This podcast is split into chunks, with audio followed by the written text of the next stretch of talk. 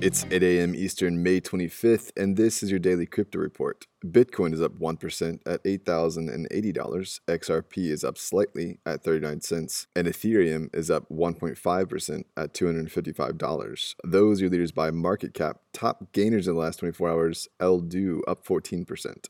Today's headlines Montana has passed a bill that will exempt utility tokens from security laws. The governor of the state, Steve Bullock, signed House Bill 584 into law earlier in May, recognizing utility tokens and exempting them from being considered securities under local rules. The issuer of the utility token must not market the token as an investment or for speculation and must still file a notice of intent to sell the tokens with the state securities commissioner. Allowed tokens are restricted to tokens that are primarily consumptive, which they define as, quote, providing or receiving goods, services, or content, including access to goods, services, or content, unquote. This is another push for a balanced regulatory environment within the US.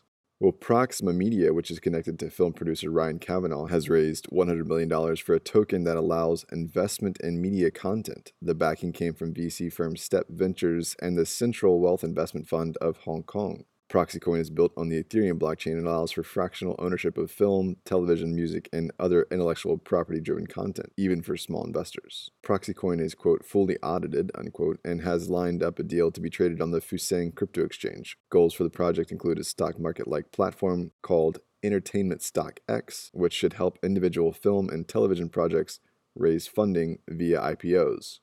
And finally, Bitcoin Cash miners have performed a 51% attack on the Bitcoin Cash blockchain in an effort to undo another miner's illegitimate mining. This incident is connected to the Bitcoin Cash hard fork that occurred on May 15th, and the unnamed miner had access to mine blocks that were revealed following a code change.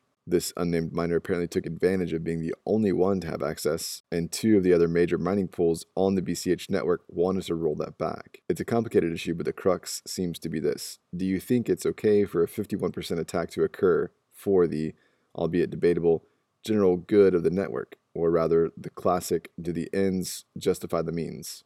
Some have pointed this to being a sign that BCH is too centralized, but wherever your thoughts land, it's an interesting story to keep an eye on.